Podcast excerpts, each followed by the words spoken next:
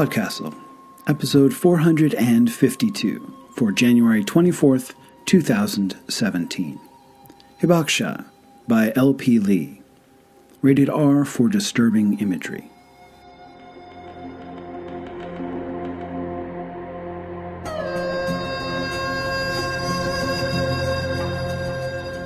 Hello and welcome to Podcastle, where fantasy will sometimes take to the air and sometimes burrow deep, deep within the grounds of imagination.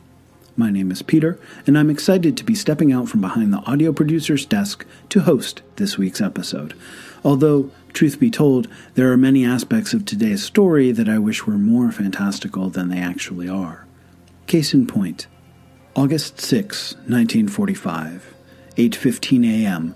A bomb containing about 64 kilograms of uranium 235 took 44.4 seconds to fall from an aircraft flying at about 9,400 meters to a detonation height of about 580 meters. And the first atomic bomb used in warfare exploded with the force of 16 kilotons of TNT directly over the Shima Surgical Clinic. The radius of total destruction was 1.6 kilometers, with fires occurring across 11 square kilometers. Between 70,000 and 80,000 people were killed by the blast and the fires. 70,000 more were injured. Roughly 60% of the city's population was dead or wounded, and 90% of the city's doctors and nurses were among the dead. In the ensuing hours, as evacuation points were established in schools and train stations, the Asano Library served as the city's morgue. The devastation caused by this bomb, as well as the one that destroyed Nagasaki three days later, devastation wrought upon both the cityscapes and the bodies of the people who were killed or injured or suffered long term radiation effects, is hard to comprehend, even in the apocalypse heavy popular culture landscape that we've been wandering in for the past 15 years or so. This is a past reality that the world needs to remember far more vividly than it probably does, but it is also a past reality that is at the center of a great deal of Japanese pop culture. From Godzilla to Akira, the imagery of the atomic bomb has been used by storytellers in the struggle to explore what it means to be human in the face of utter catastrophe and loss. Today's story also explores this horrific past, finding in it a way to transcend the present and to use one's art to bear witness as best one can. Podcastle is very proud to present Hibakusha by L.P. Lee, this story originally appeared in Eastlit's August 2015 issue, and L.P. Lee's short stories have also appeared in magazines and anthologies, including Popshot Magazine, Litro, and the British Fantasy Society. Her work is forthcoming in the Mammoth Book of Best New Horror, Volume 27 Scrutiny and the Singularity. You can find her on the web at l-p-lee.com. Your narrator today is Setsu Uzume. Setsu spent her formative years in and out of dojos. She also trained in a monastery in rural China, studying Taoism and swordplay. She is a member of Codex and SFWA. While she has dabbled in many arts, only writing and martial arts seem to have stuck. Find her on Twitter at Katana Pen or her website, katanapen.wordpress.com. Now, prepare for a difficult journey as we bear witness to both destruction and creation. Hibakusha by L.P. Lee. The closer I get to the island, the more of a dream Tokyo becomes. The obelisks of high glass, the polished people, their nails and shoes so clean. The neon canopies, the subtle dishes, the cab drivers with white gloves on their hands. I leave it behind on the train ride down down to the fishing town with its immaculate streets and kindly grandmother who hosted me in her ryokan and made me breakfast of rice and fish. Now the fish scatter before my boat. Clean waves break against the hull, and the green island looms ahead, rising from the horizon like an old god. Our boat hurtles through the sea. Sounds surround us the roar of the engine, the whipping spray, the cackle of birds overhead. But my heart beats loudest of all. A drum beat, rhythmic in my blood, a constant drum, a war drum. The waves crash, and I remember. his face and body so white, white paint on his unclothed skin, his bald head white as a peeled egg. He squats on the floor, except you cannot see the floor. It is a black space, maybe a black sea. The black space surrounds him. He sits hunched over, head bowed, cradling his knees against his chest, rocking. Slowly he lifts his head in an unnatural movement. The face reveals itself, eyes wide, staring with the blankness and malleability of a baby. The mouth hangs open, spittle on the chalk white lips. He begins to grin. Spit oozes over his chipped white teeth. Close up into the emptiness of his eyes, or are they holes? Holes torn into white paper, and on the other side is a black space, empty as the space that surrounds him. The sun and sea dazzle. I raise my hand, shield my eyes from the sight. The island looms closer. She's seen us now, the captain shouts. I lean forward, plant my hands on the boat's ledge only to sharply withdraw. I turn up my palm to find a splinter has pierced my skin. The island jumps closer. When I look up again, the trees are now clearly distinguishable. The black volcanic rocks jut from the shore. It is a small island, a Pluto of the sea, empty of people. As our boat approaches, the captain tries again to sway me. What research can you do here? There's nothing to see. I just want to understand. The beach ahead is pristine. It seems like a paradise. Waves lap at the shore, birds swoop overhead but the captain's concerns seep into me. Perhaps there's something about the island, like they say, something darker than what meets the eye, lurking just beneath the surface.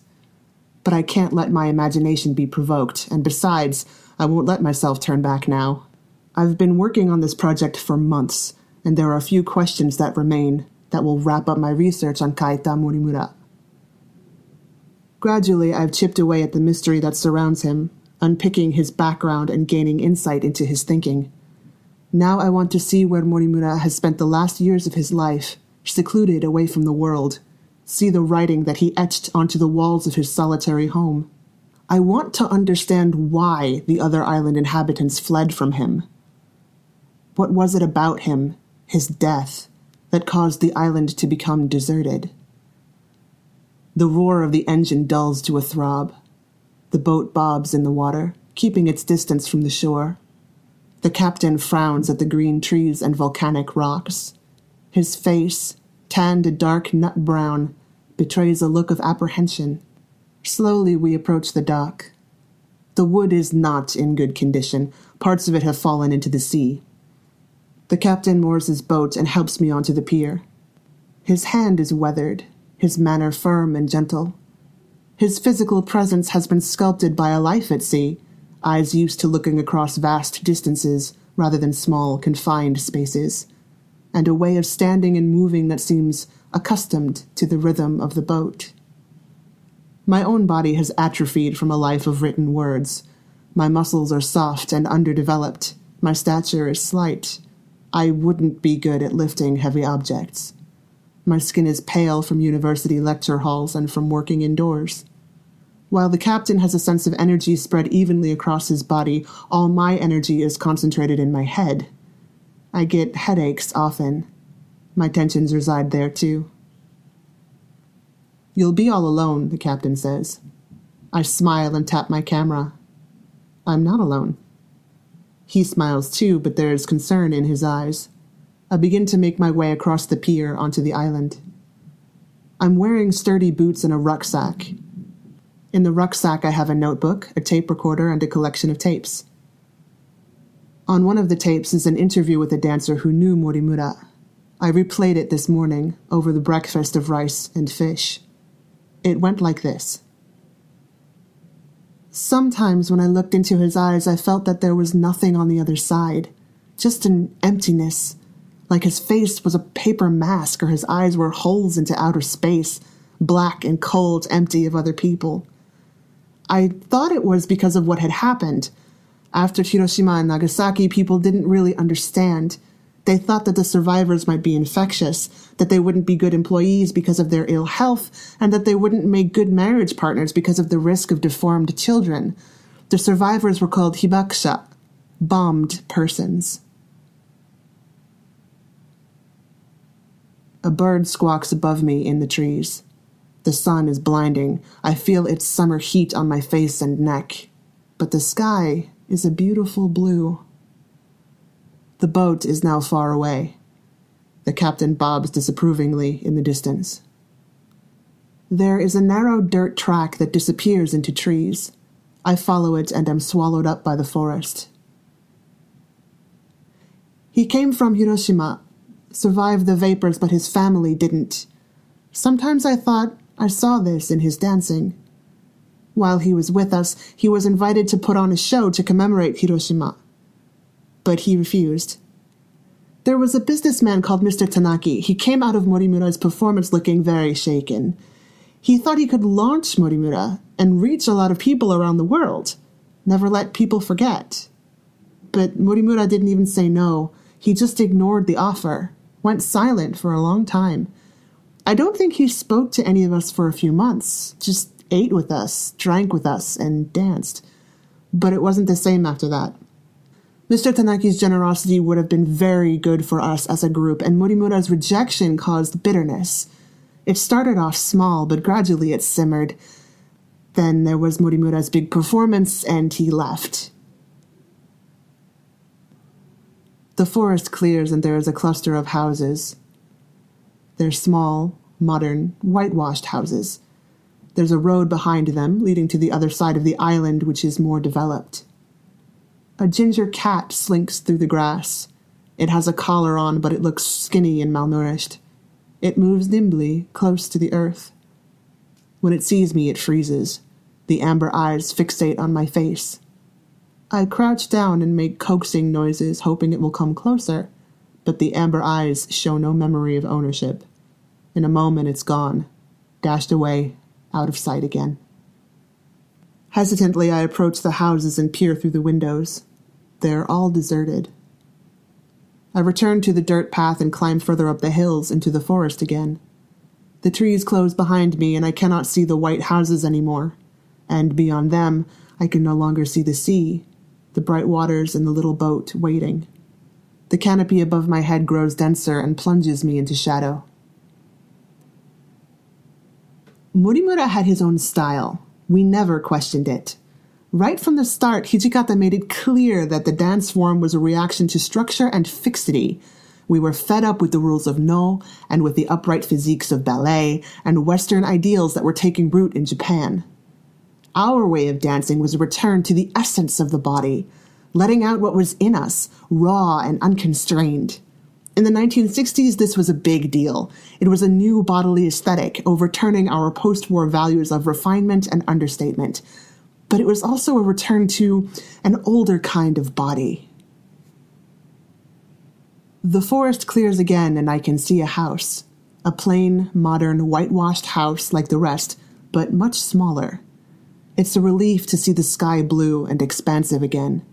I squint as the sun beats down.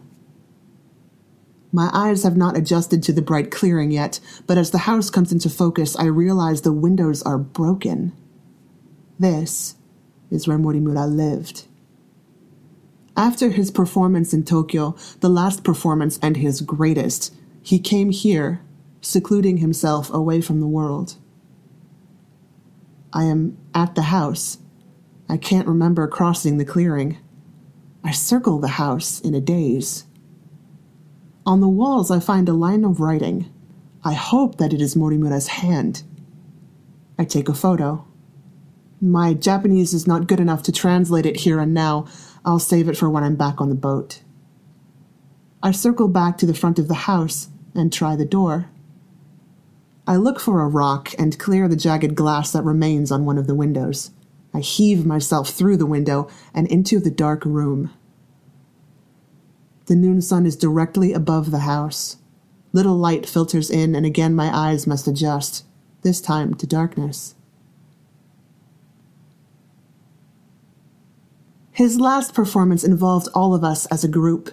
He'd never asked for our help before, and some people were reluctant at first. But we allowed him to choreograph us, and straight away, after the first session, we knew that it was going to be big. It's still the most important piece of work that I've ever done. We were very excited, and we put a lot of resources into publicizing the show. We didn't have much money, but with some help, we rented a space in downtown Tokyo. Whatever we thought of Morimura as a person, we had faith in him as an artist.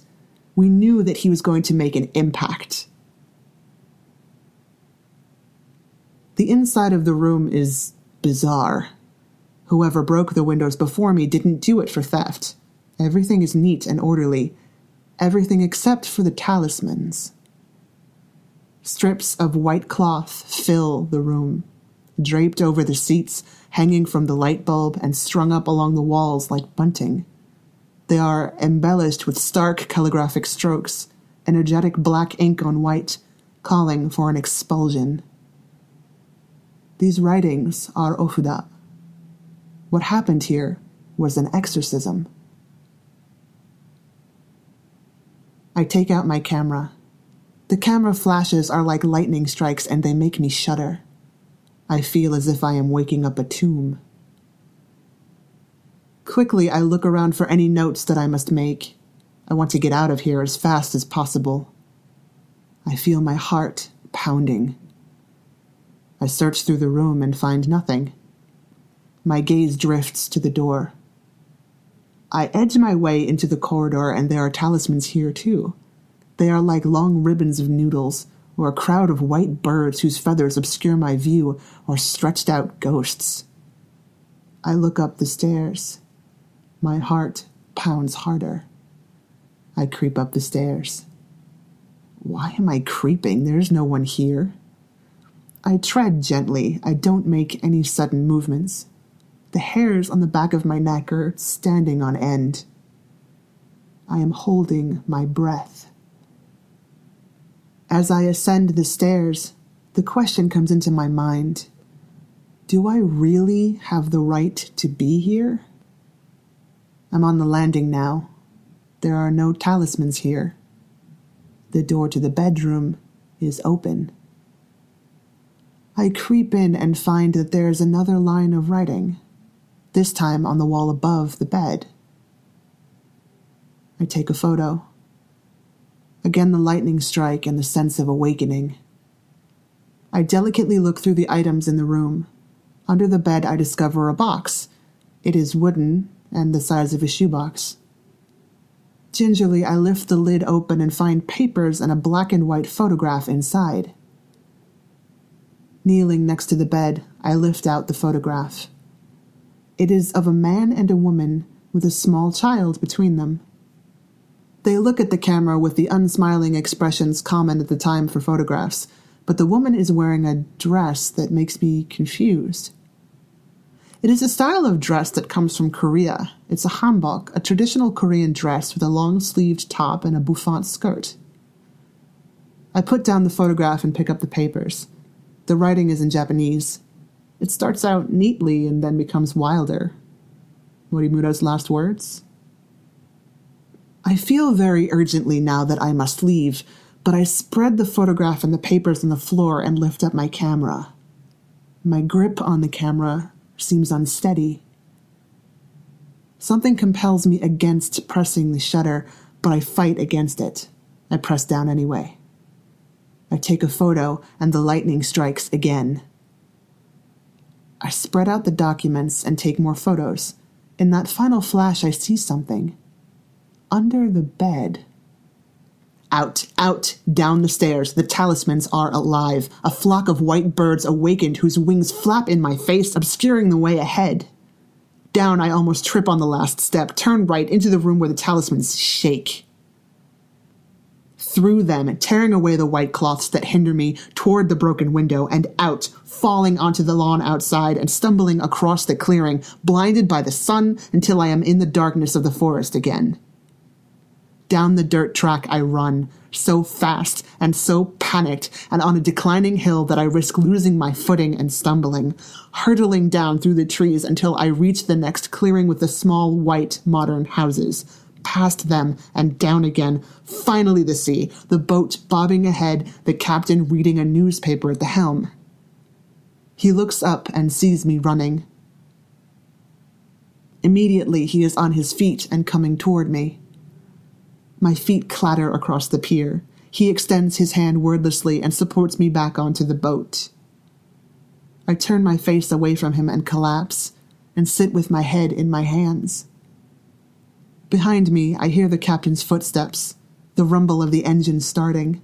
The boat begins to move. I lift my head and see the shore receding, the island sinking slowly back into the sea, falling away on the horizon. Around my neck, the camera hangs heavily. Back in Tokyo, I disembark the night train and take a taxi. We drive through glittering streets and modern high rises. The streets shine with fresh rain. Puddles reflect the neon colors, the faces of people. I look out the window at the fluorescent monoliths rising high above. The taxi driver wears white gloves and sits with a straight back. There's a disciplined polish to his crisp, clean movements. At the hotel, I sit on the narrow bed looking out at the view of Tokyo. It's midnight. I fish the camera out of the suitcase and try to bring myself to turn it on. But again, that sense of resistance. Something stops me. I put the camera down quickly as if it's hot. Instead, I take out the tapes from my interviews and put on my headphones.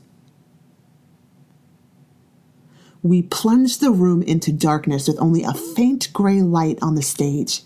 There was a lot of chatter in the room when the lights went out, but once Morimura began dancing, everyone fell silent.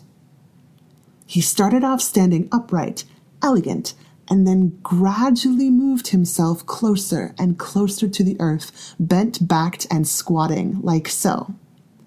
All of his movements were slow, but hyper controlled. When he reached the floor, there was a strong flash of light that illuminated everyone's faces. Then the smoke machines began billowing, and you could barely see Morimura through all of the smoke. But there he was, lifting his arms and legs and looking at himself as though surprised that he was naked. He picked invisible shards out of the palms of his hands. Then he raised his mouth skywards, opening and closing as if to catch precious rain. We crawled in at this point, our whole group of dancers, surrounding Morimura with our ash white bodies. Raising ourselves up, swaying with our arms held out, we turned up our heads to drink the invisible rain.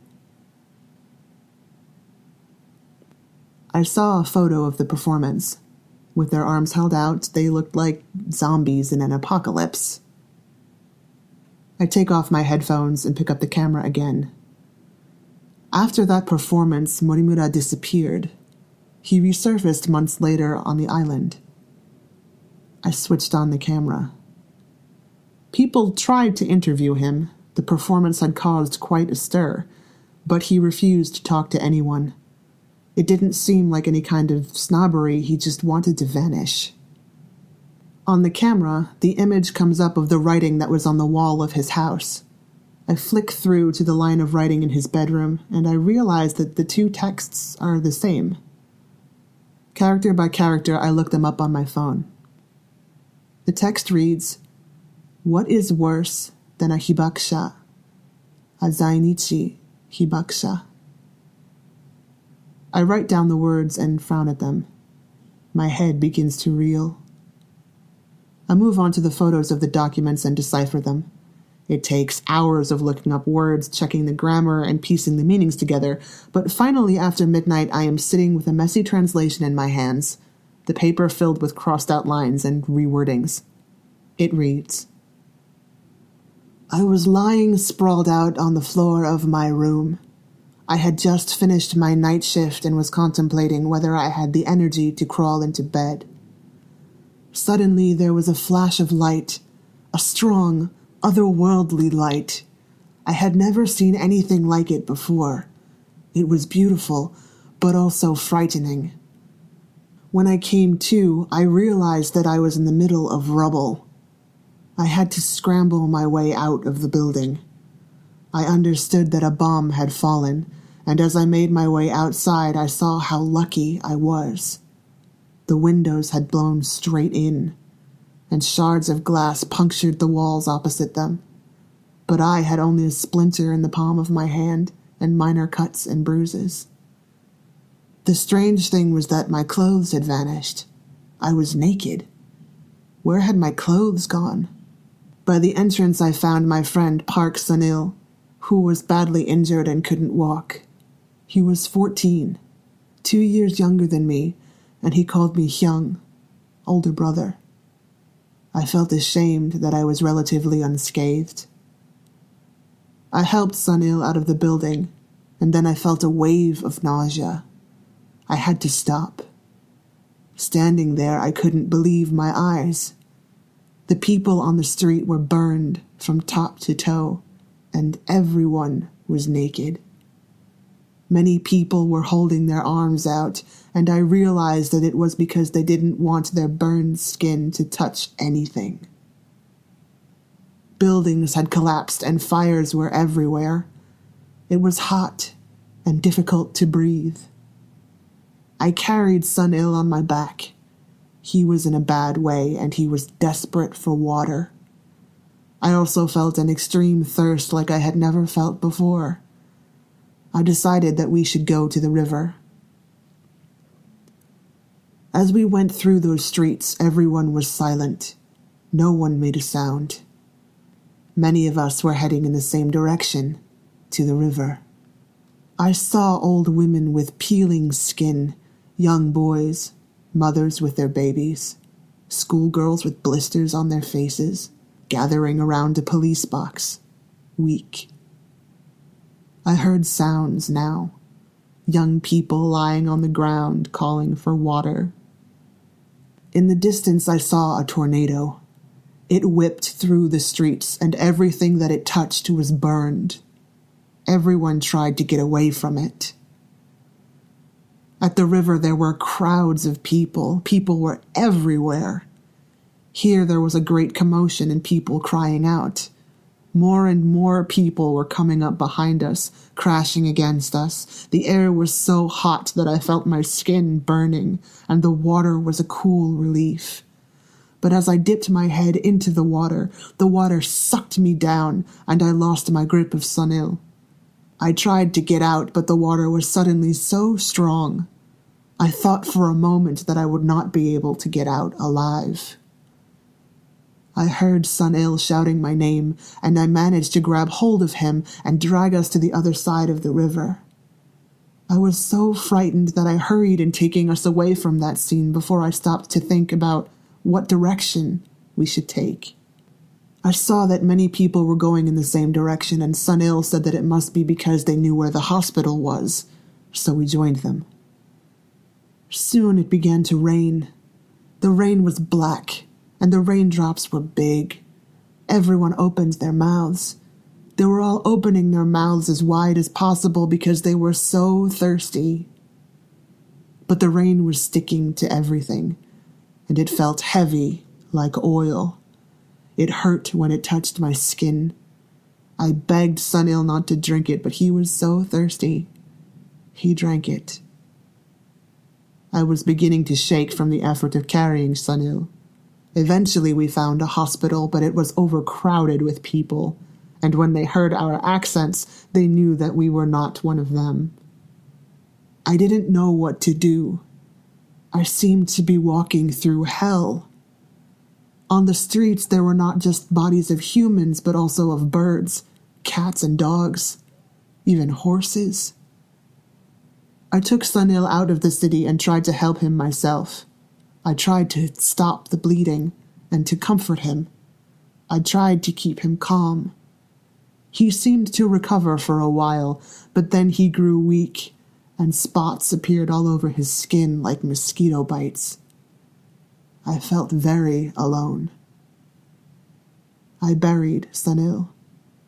He had wanted to grow up to become a botanist, but he'd been forced to come to Japan and work in the factories. After a few weeks, I also became ill. My hair fell out and I became bald. I was very weak. I felt angry that I had no control over my own body. I recovered, and when the war ended, I returned to my hometown. But back in my homeland, I was an outsider because my Korean was not good enough. Then the Korean War broke out. Returning to Japan, I did all that I could to hide my identity. If they knew what I was, it would be difficult to work and find a place to belong in society. Today I try to find meaning in what happened, but I find only absurdity. Yes, it is the essence of absurdity. After I finish translating the document, I stand up and open the window. The room has suddenly become very stuffy. It feels suffocating and hard to breathe. I gulp down the outside air.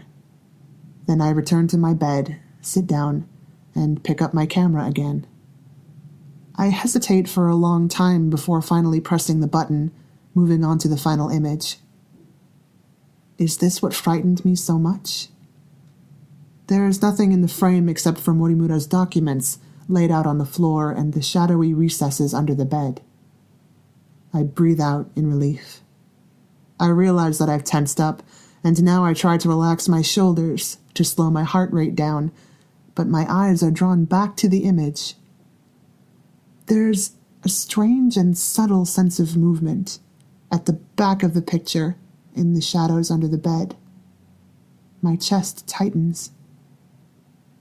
A miniature hand slowly creeps into sight, then another two ash white hands crawling cautiously forwards.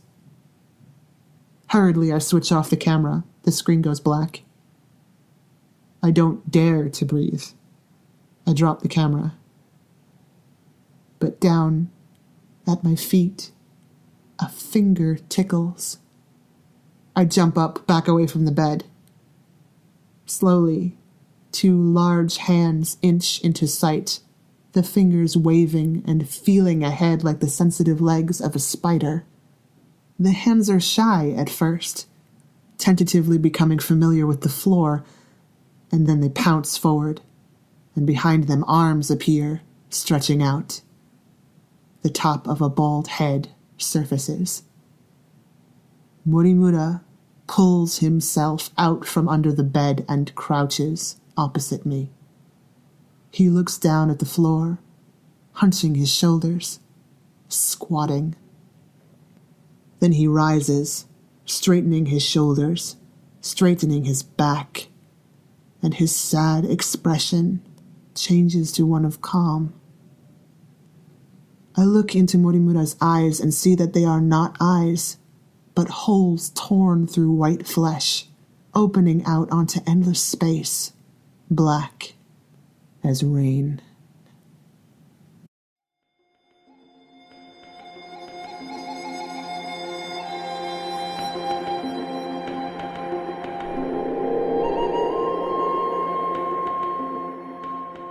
And welcome back. I asked to host this episode because from the moment I read Lee's description of Morimura's dance, I knew exactly what she was describing. She never names the dance, but Lee is in fact referencing the Japanese dance form called Butoh. After her brilliantly evocative descriptions of its origin and practice, I won't try to describe it, but I have included several links in the show notes to YouTube videos that show a range of Butoh styles and practitioners, including a brief promo video for a dance company called Sankai Juku, which I was fortunate enough to see live at the Brooklyn Academy of Music in 2015. The show was stunning, disquieting, beautiful, frightening, and sublime, and I can't recommend strongly enough seeing Butoh live if you ever have the chance, especially by a company as accomplished as Sankai Juku. As Lee's story describes, Butoh emerged in the late 1950s and early 1960s, a time of social and political unrest in Japan, especially among the younger generations of artists and students.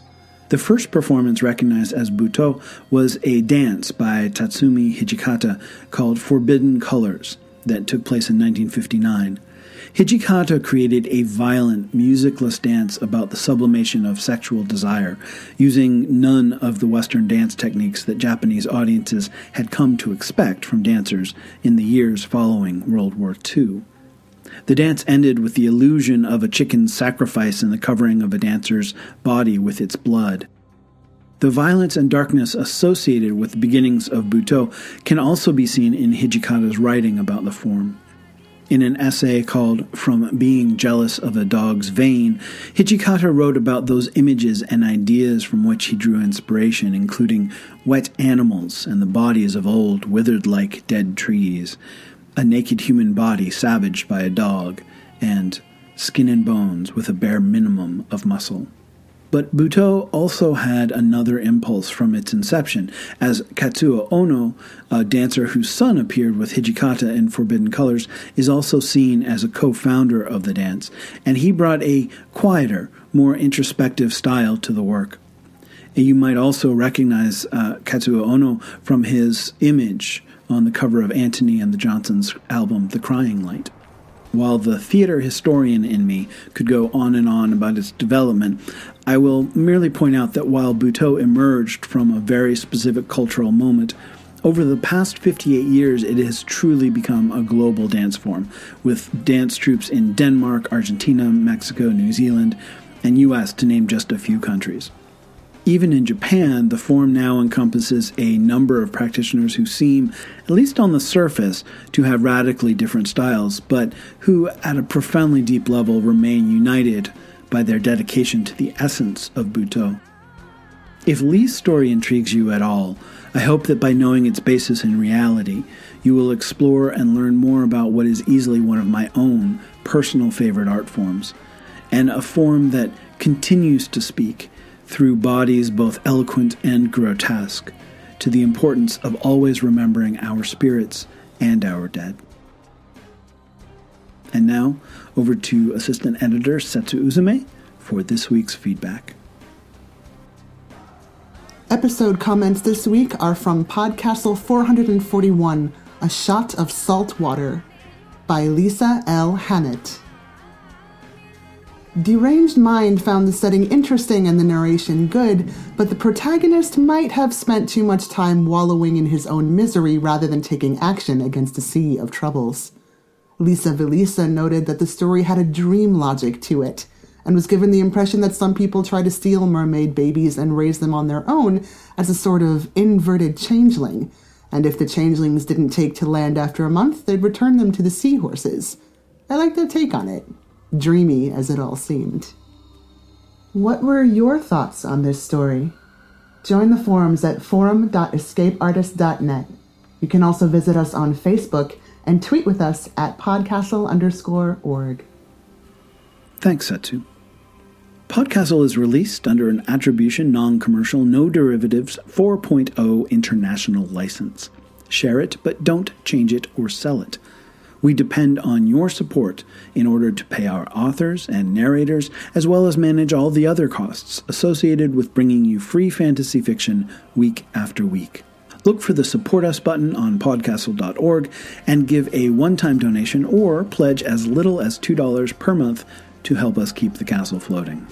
If you can't donate, we really understand, and leaving a review on iTunes or spreading the word through social media or just to friends and family is also very much appreciated. And that's it for this week. On behalf of all of us here at Podcastle, we thank you for spending your time with us, and we'll be back next week with another story. In a letter to one of his students, Tatsumi Hijikata wrote, We shake hands with the dead, who send us encouragement from beyond our body. This is the unlimited power of Butoh.